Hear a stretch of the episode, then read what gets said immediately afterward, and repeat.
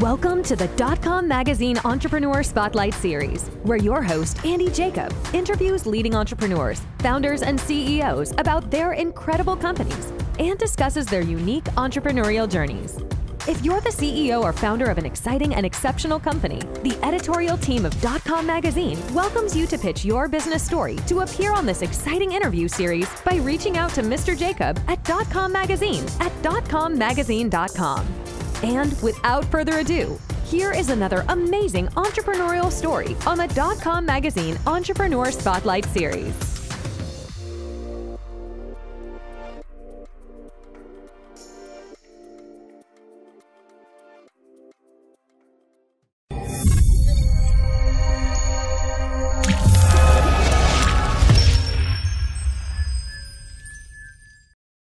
Good afternoon, everyone. Andy Jacob here with the Dotcom Magazine Entrepreneur Spotlight Series. We have a very interesting show today. You definitely want to stay tuned for the entire show. I've been waiting to get Mr. Keith Stark on the show for a number of months. He is the founder and CEO of Consortium CRE. And we're talking today about the dramatic change in consumer behavior, especially as it relates to commercial property. Keith is one of the nationwide leaders in commercial real estate. He's been in the field for a number of years. I feel so blessed to have him on the show. Keith, thank you so much for taking time out of your busy day to come on the show and talk about commercial real estate and retail real estate as part of this Entrepreneur Spotlight Series. It's great to be here, Andy. We're in a very dynamic time for the retail, real estate, restaurant, hospitality industry. Keith, it's unbelievable. I'm so blessed to have you on the show. You're a leader. I have so many questions. Let's get right to it before we talk about sort of the entire dramatic change that's happened in the retail and commercial real estate business through COVID.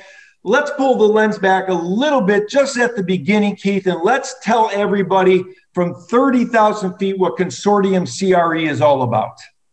Well, really, Consortium CRE acts as a consultant and advisor to a variety of customers and clientele, reaching nationally from large retail developers and owners like Store Capital, Seritage Growth Properties, some of the nation's largest property owners, as well as we work the other side of the coin as well, which is we do tenant representations for firms as small as Little Caesars, who take a very small footprint in an existing center. We work with AT&T, Prime Communications, the largest authorized reseller of AT&T products in the United States, to large format users like Camping World and Home Depot and Walmart, other users that are expanding in the Midwest. And really, we're driven by their needs, and we react and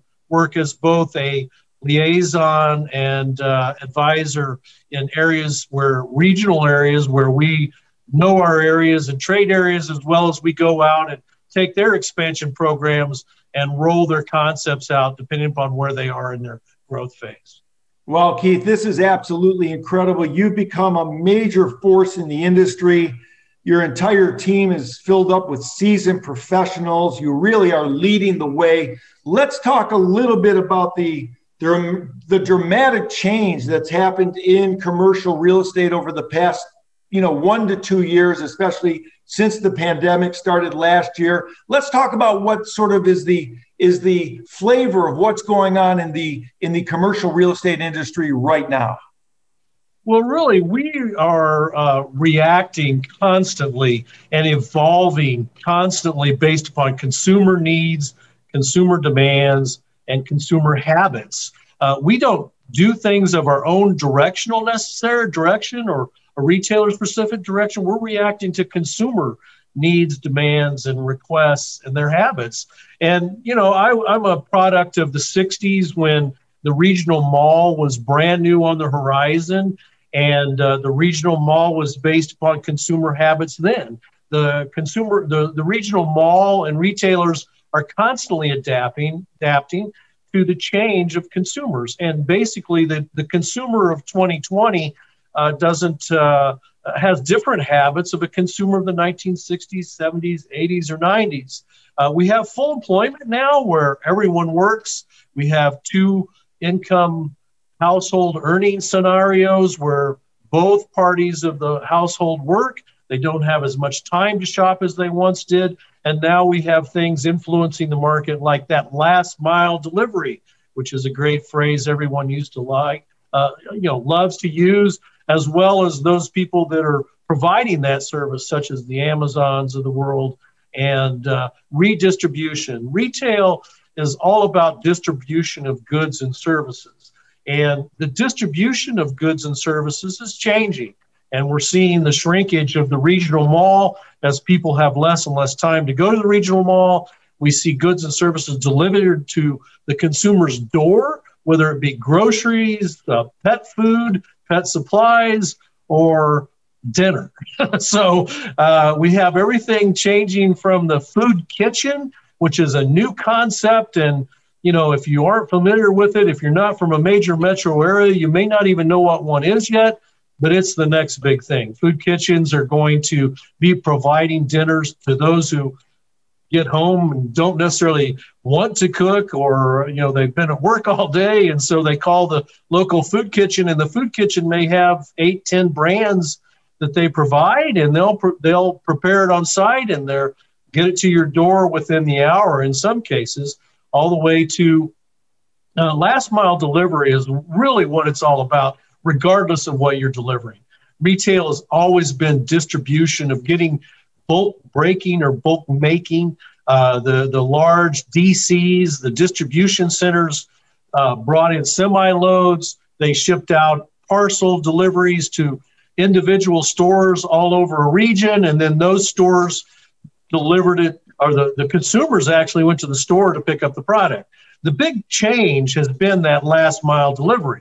Consumers are no longer going to the retailers in the volume that they once did. So the retailers and many of the goods and services providers are the internet has allowed them to order online, pay online, and then the goods be directly delivered to their house. So the retail big boxes and even some of the mid-sized boxes are now, and always have been, distribution centers. But they're getting it to that last mile now and actually delivering it to the consumer, where before the consumer and this consumer can still pick it up at the store level, but in many cases and in increasing levels, the product's being delivered directly to the consumer's home. Keith, that makes all the sense in the world. You know, when I was growing up and when I was a kid, I'm probably dating myself right now, but you know, the mall by our home was like the place we went. My parents would take me and sometimes my friends, we'd pack in the car, we'd go to the mall. My parents would go do their thing. The kids would walk around the mall and socialize and cause some trouble, honestly. And then we would walk up to the mall, you know, by ourselves as we got older. And that mall became sort of the center of where we socialized. And today it seems like the kids are socializing online. So maybe you can just talk about that change of the way that the malls used to be, from a psychographic and demographic profile versus what's going on today in these malls that you're talking about? Well, the average consumer used to visit a regional mall and spend 2 to 3 hours there, shop multiple stores, and do shopping 7 days a week. Typically, that was a female shopper who was going to the mall in the early definition of family, so to speak. You know, there was a one wage earner, one stay at home, and typically the female stayed at home and she did the shopping for the family as well as all the other things related to the family. The decline in birth rate and the amount of children and the fact that we now have a lot of single family households because now the female may be the wage earner in the household or single on her own, in her own home, providing everything for the home, time is less. Now we have a male shopper who is a different demographic, psychographic, and requires maybe different needs, maybe not, But, and we also have the female shopper, but we also have those teen shoppers that may have a credit card, maybe do shopping online. So really, it's in a dynamic time where retail's trying to figure out how to address the consumer, which is now a broad range of individuals, without even going into age, gender, or ethnic origin, or anything else. Basically, the playing field has gotten very broad. So it's become very challenging for the retailers to figure out how to address the consumers. And the one common denominator is the internet. With the advent of the internet, the expansion of the internet, everyone, you know, I think it's in the 80s or 90 percentile level of people that have access to the internet, and a smartphone. Oh my gosh, what is that? You know, we go, I think the evolution of the smartphone is a very good cross-reference of the evolution of the internet and the changes occurring. You can trace all of those three common denominators to dramatic change in retailing and distribution of goods and services. Now you can go on a smartphone where even as 20 years ago, 15 years ago, you know, a phone still hung on the wall and had a cord attached to it. Now you can carry it around in your pocket. It has more storage than most desktop computers. And if you want any goods or services, you can likely contract for those, pay for those, and even arrange for delivery of that to your home via your smartphone. So retail has always been very prominent on the landscape in terms of bricks and mortar, and the facilities got bigger. The evolution of the regional mall kind of broke up into when you started having specialty office supply stores like Staples and Office Depot and things of that nature. So that segment left. Then you started having specialty shoe stores, specialty apparel stores, specialty electronic stores, specialty furniture stores. So the department store has been being chipped away at for decades now. And so the department store is what probably most people equate with the demise of many of the C, B regional malls, is that they see a big anchor go dark. Well, that department store was made up of 5 to 7 departments. Literally, that's why they called it a department store, because of all the different things from beauty supplies to shoes to apparel to even automotive. And basically, as the Sears, JCPenney used to have auto centers as a part of their stores. And so now we're seeing all those different departments become highly specialized, go freestanding, and therefore the almost implosion of the regional department stores with the demise of JCPenney, Sears, Macy's. Many of these department stores are unable to compete anymore against all the competition that has gone specialty and specialized to the extent that they have their own existing stores outside the malls now, and locating closer to the consumer, making it more convenient for them to get their goods and services. That makes all the sense in the world to make it more convenient for the consumers, Keith. And obviously, at Consortium CRE, you know, you become a major force. You've got many seasoned professionals that work with you. You have significant regional marketplace knowledge, and you have extensive retail and developer relationships that span many, many decades. And you've really been able to develop innovative and comprehensive plans for your clients. Let's talk a little bit about the types of clients that come to you, because you have so many of the sort of name brand clients that you work with. What other types of clients come to you and they say, hey, Keith, we want to bring Consortium CRE on board. You know, we need this, or we need that, or we need to look for this type of space. What are the types of clients that call you, you know, and request your services right now? Well, the most recent example is Store Capital out of Arizona, which is a multi-billion-dollar holder of real estate throughout the United States. They have situations where, due to what's changing in the retail landscape out there, we had a chain that is called Stock and Field that started opening 27 stores from about 80 to 140,000 square feet throughout 5 states in the Midwest.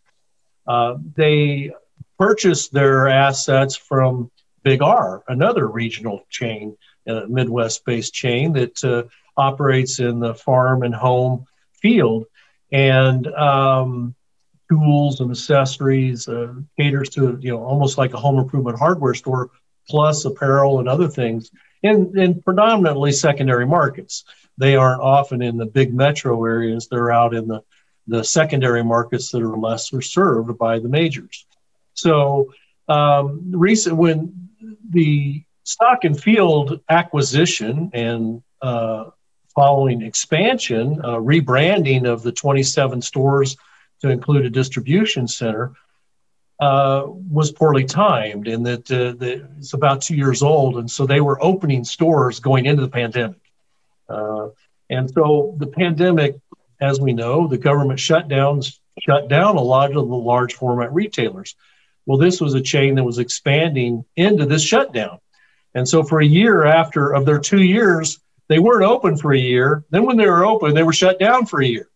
So they filed bankruptcy recently, and the stores were all closed at the end of April, actually March 30th, I believe all the stores closed.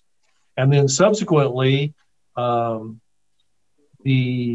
RP Lumber Company out of Southern Illinois purchased all their assets except for one store.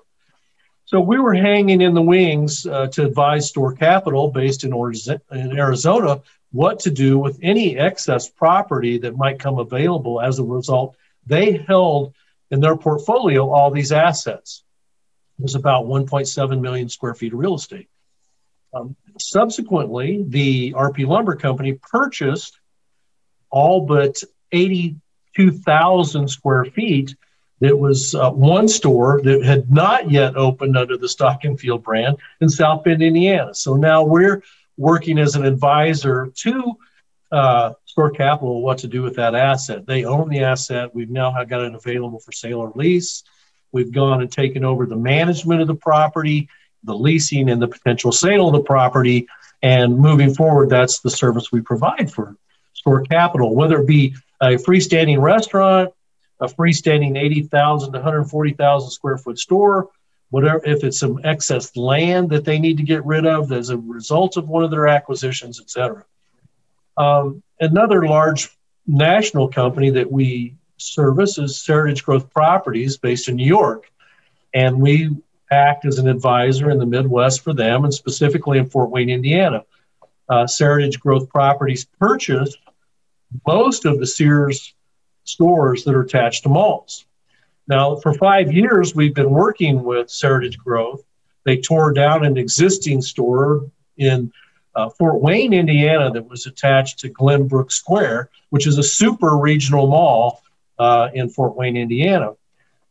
We came on board with Seritage and started working with them upon their acquisition of the Sears assets, worked with them through the demolition of the existing store. And now we're redeveloping that property where there's been a Chick-fil-A, Portillo's, BJ's restaurant added on out parcels. And we're in the old building's been torn down. The phase one building has been erected and is substantially pre-leased. And we're starting to work on phase two of, I think it's approximately 15 acres of development at this super regional site at Coldwater and Coliseum Boulevard in Fort Wayne, Indiana. And Fort Wayne services a three-state area. It's in northeast Indiana. And so therefore you get Michiganders, southern Michigan residents, northwest Ohio, and we're darn near on, we're in Indiana, but we definitely have a foot in Ohio as well as Michigan. And consumers come from those areas because, again, it's a super regional shopping site, meaning there's not another regional, super regional shopping area for 100 plus miles in any direction. The closest one would probably be Indianapolis. Then you have Toledo, Grand Rapids, and of course, South Bend or Chicago. Well, that's interesting. And what would even be more interesting is that we have Michigan football fans and Ohio State football fans get together to watch the big game every year at one of the locations. Keith, you mentioned about food kitchens, and this is something that maybe some of the viewers don't know about, and maybe you could just talk about that and what's happening with the food kitchens and what's happening all around this commercial field with regard to bigger organizations doing things like the food kitchens are doing for multiple brands out of one location. Well, we have consulted with, like we've done Firehouse Subs in 2 states for 12 years, I think. When they initially came into Indiana, we took them on as a client, and we do downstate Illinois and Indiana for the franchisees. It's all their corporate work is with franchisees, and we consult with franchisees. We work with groups like the one group, McCormick and Schmick. We've dealt with Checkers, Rallies. We've had a long list of restaurant clients, but there's no more dynamic category in real estate or consumer behavior than the changes that leading up to COVID-19. The changes were already occurring in terms of movement to drive up, walk up, which is not a new concept, but it's a new concept in the sense that people are using it once again. We've had people's time, consumers' time is very limited, and you might even say it's shrinking rather than expanding in these times. So leading up to March of 2020, restaurants were already adapting to food court, food kitchens, all kinds of different concepts to where consumers could spend less time. If they can go to one area and have 10 different choices, it's kind of like bringing food courts to the neighborhood, because basically there's less food being prepared in the home today than ever before. I used to work for a company called Super Value Foods, and 30 years ago, they were saying that, you know, 85% of food purchases were consumed in the grocery store environment and then prepared in the home. Now, that's almost flip-flopped. And grocery stores have become purveyors of prepared food. Increasingly, they're value adding by preparing food to where it can be just warmed up, or meal preparation. So this is the entire category, from grocery stores to restaurants to this new guy or new group on the scene called a food kitchen. And basically it's kind of the evolution of food trucks into food kitchens now are branding with concepts and preparing their branded food in their kitchens and then delivering it to the consumers. Well, in order to deliver a quality product and deliver it warm, hot, whatever it needs to be. It needs to be in close proximity to the population within 20-minute drive time, many cases. So what food kitchens are going in, they're going in and securing warehouse space, office space. They don't really care because they're not hanging out their shingles, so to speak, and saying, here we are. What they're doing is they have a significant online presence, and they're saying, come to our website, order one of 10 brands, and we can deliver it via one of the branded names of delivery, Grubhub, Uber. They may have their own proprietary delivery service, all kinds of different means. But the bottom line is you can be at work or just leaving work or just getting home, or you can order a day before or a week before and say, I want this meal delivered to this location at this time, prepay for it with a credit card. And, you know, 7 o'clock on a Tuesday night, your meal arrives at your house. And there may be a delivery service or added fees associated to it, but basically it's all about convenience and lack of consumers' time, which is change of consumer behavior, which is what is driving the changes in restaurant, retail, and hospitality industry. We're just reacting. That is so interesting, Keith. I have so many questions for you, and I know you've only been able to slice out a certain amount of time, but when I go to my app and I go to Grubhub or Postmates or Uber Eats and I order from a restaurant, the fact of it is that might not even really be a brick and mortar restaurant. It could be one of these places that's inside one of these food kitchens, and all they're doing is producing food inside one of these large kitchens, and they're delivering it through the app or through their branded website. And that's, I think, what you're saying, right?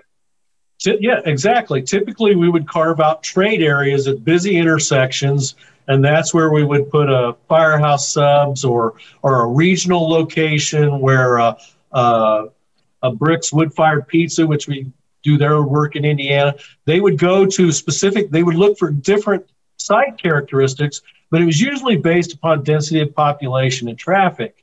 Well, these food kitchens, you can order the food, like you say, it may be a branded name, but it's not coming from the restaurant. It's coming from a food kitchen that's in a downtown area. When I say downtown, you know, Indianapolis is made up of a 9-county area.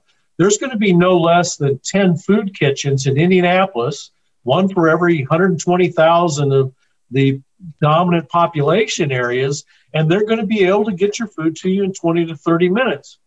And that's redefining how food is purchased and how it's obtained by because of the consumer's demands. It could be delivered to an office park. We're staying over late tonight, and we need our staff here, so we're going to order in food. So we get on the app and have our local food kitchen, and you can order 3 or 4 different companies just from that app, and you don't know if it's going to come from the restaurant or if it'll come from a food kitchen. And depending upon demand, because the food concepts are being stressed from the sense that they're setting up different lines for different types of ordering. And that may take place from inside dining, like you see behind me here today. It may be coming through the drive-through, which many businesses are now approaching 50% of the revenue coming from the drive-through. Some are experiencing as much as 70%, especially since the pandemic. A lot of inside dining has been closed. People have been really pushed to delivery. They've been pushed to, and these are freestanding fixed restaurants are now figuring out how to do the delivery themselves, almost to being food kitchen level themselves, and figuring out that it's not all about just in-house dining, that some of the concepts are looking at pushing, or not pushing, but receiving traffic through the various conduits of online ordering, in-house dining, and the drive-through. And that is really a challenge because you used to have one person at a cash register. Now, how do you manage all that? You know, you've got the phone ringing or the app saying this is coming in. You've got somebody in the drive-through and somebody just walked in the front door. So the challenges of figuring all this out is what's pushing things to a food kitchen. It takes the app ordering process out of the restaurant, puts it in a food kitchen. They may still derive the revenue, but it's allowing them to go off-site and supply demand where the consumer is indifferent to where it comes from. They just want their sandwich, their potato chips, and their drink.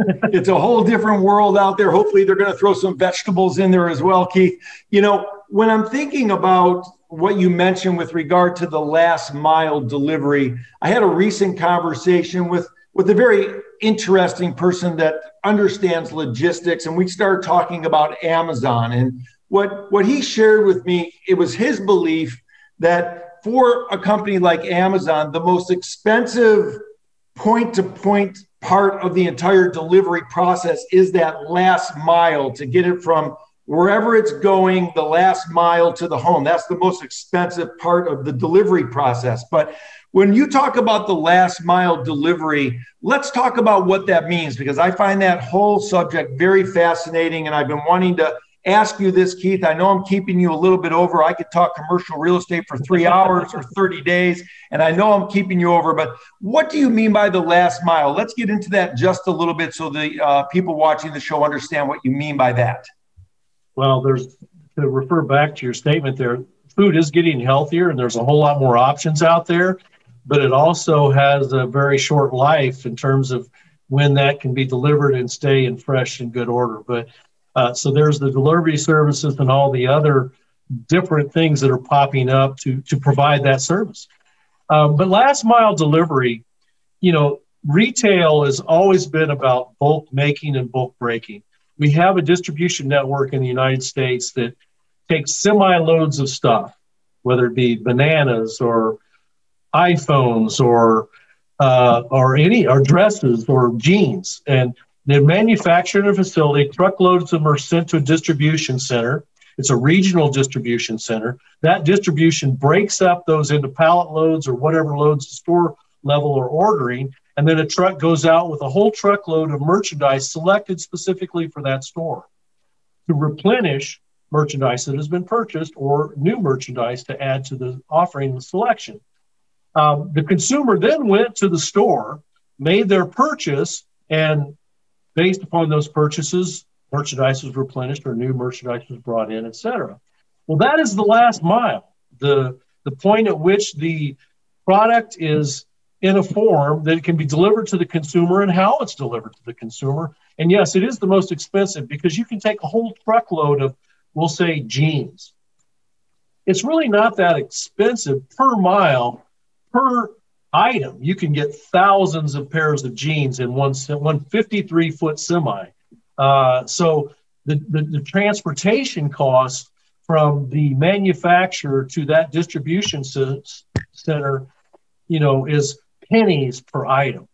Well, then once it leaves that, the consumer has to drive to their store to pick up that one pair of jeans. The added cost to pick up that one pair of jeans is in that last mile, and it's put on that particular item for delivery. And so basically what we have a dichotomy where the retail used to rely upon the consumer to absorb that expense. Now what we're doing is we're trying to deliver that last mile.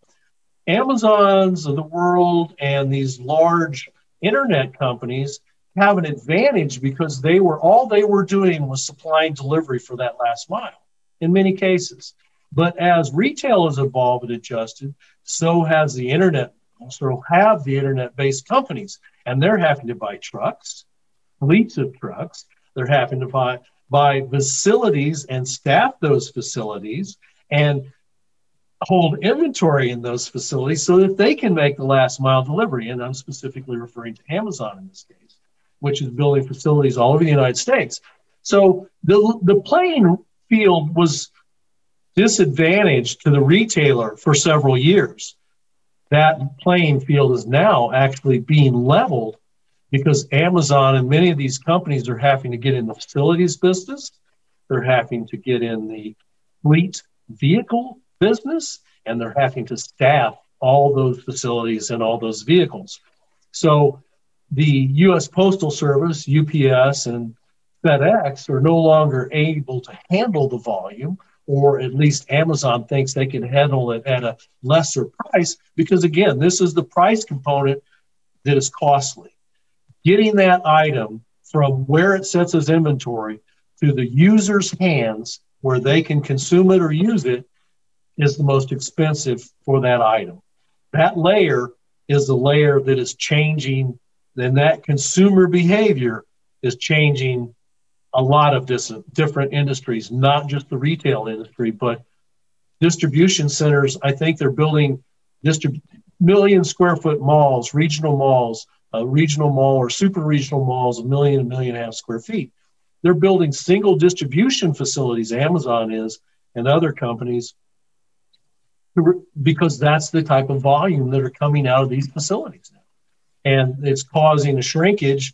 It's not going to eliminate retail, bricks and mortar retail. It sure is making an impact on it. And retail is having to adapt and adjust, as they constantly have had to these new changes in consumers and that last mile delivery, because the consumer just doesn't have the time. The convenience is, it's a cost in terms of all kinds of different expenses, human capital, time, monetary, and otherwise, the consumer just have it delivered to the door, and they're willing to pay extra for that if they can. But Amazon can compete because they don't, location to them, they don't have to have prime real estate. They don't have to have huge parking lots. They don't have to be open to the public. They don't have to keep certain hours. They work 24 hours a day, 7 days a week, and 3 shifts. And there's FedEx and UPS have world ports here, the largest FedEx facility in the United States, if it isn't now, it will be soon, is in Indianapolis, Indiana, because of the proximity to consumers. We're in the middle of the United States, population-wise. UPS world port is in Louisville, Kentucky. There's a reason, because you're in the middle of the population and distribution is everything. The expense is that last mile, getting it to all those individual consumers and delivering the product in like new form and fresh in the event of food. Wow, that's unbelievable. So it's all about that last mile, and distribution centers and retail establishments have had to adjust like they always have had to adjust. Keith, I know I've kept you over, but I'd like to end the show today talking about entrepreneurship, because we have entrepreneurs that watch the show. And obviously when they hear someone like you be so eloquent and so intensely smart with your particular space, I call you the Tony Stark of Keith Stark is the Tony Stark of the exclusive commercial property and retail property space.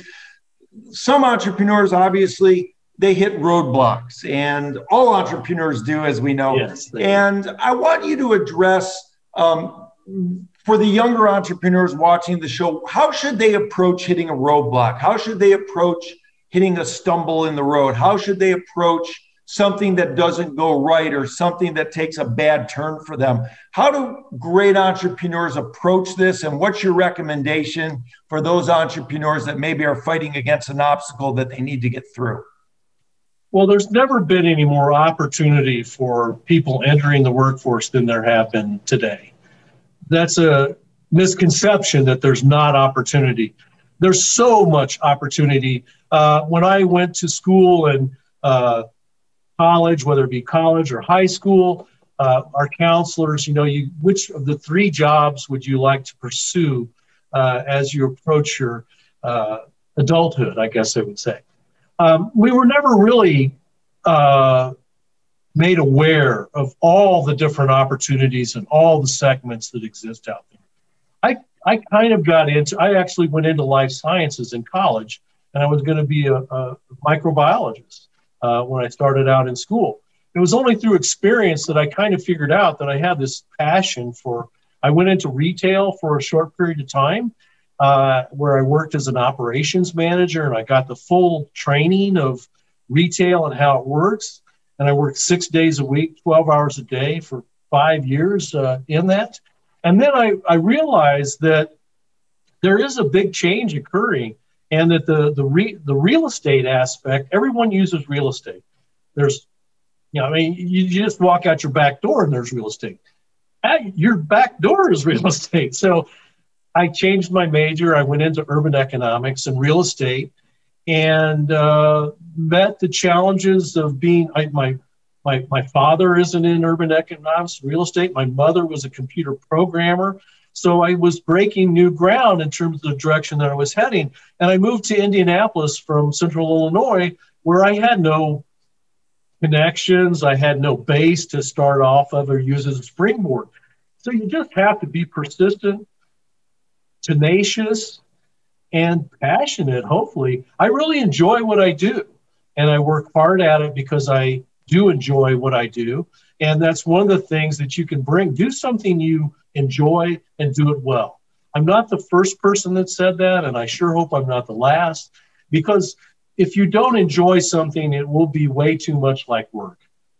And hopefully you find something that you're passionate about, and you're constantly striving to take it to the next level and figure it out. You have to be a bulldozer. You move through. If you look at your career, I used to run track. I was never a sprinter. I was never fast out of the gate and how quick I could get to the finish line. I ran the mile, the 2-mile relay, and it wasn't about how fast you went. It was about getting to the finish line part of it. And most of your competition would drop out along the way. If you run your own race, don't look sideways, look forward constantly, sometimes reflect on where you've been, but just keep going and see where it takes you. You don't know where it's going to take you. There's no crystal ball. And the beautiful thing about retail and real estate is it's constantly evolving. We were constantly adapting to consumer behavior and changing. I call that job security, and it served me well for 30 years. I mean, I've been adapting to it. I love it, Keith. It's unbelievable to have you on the show. I've waited so long to get you on the Entrepreneur Spotlight Series. You really are a major force in the industry. Your entire team at Consortium CRE are seasoned professionals. You really have significant marketplace knowledge. It came through on the interview today, and I know we could keep talking for hours and hours and hours. And I wanted to thank you so much. And first of all, thank you for staying over on the show today, because this is very important. What's happening in real estate is just so critical to our infrastructure, and for large companies and small companies to have a handle and be able to reach out to somebody like you with your expertise is truly remarkable, to get that seasoned look at what's going on. And you're somewhat of a zeitgeist in the space as well. You know in your mind, based on your experience, what potentially could happen in the future, Keith. And again, I wanted to thank you so much for coming on the Entrepreneur Spotlight Show. What you're doing at Consortium CRE is absolutely remarkable. Well, I appreciate the opportunity, and it's been a great experience. And I'm always happy to share. Often, I think I forgot more than I know at any given time at this point in my career.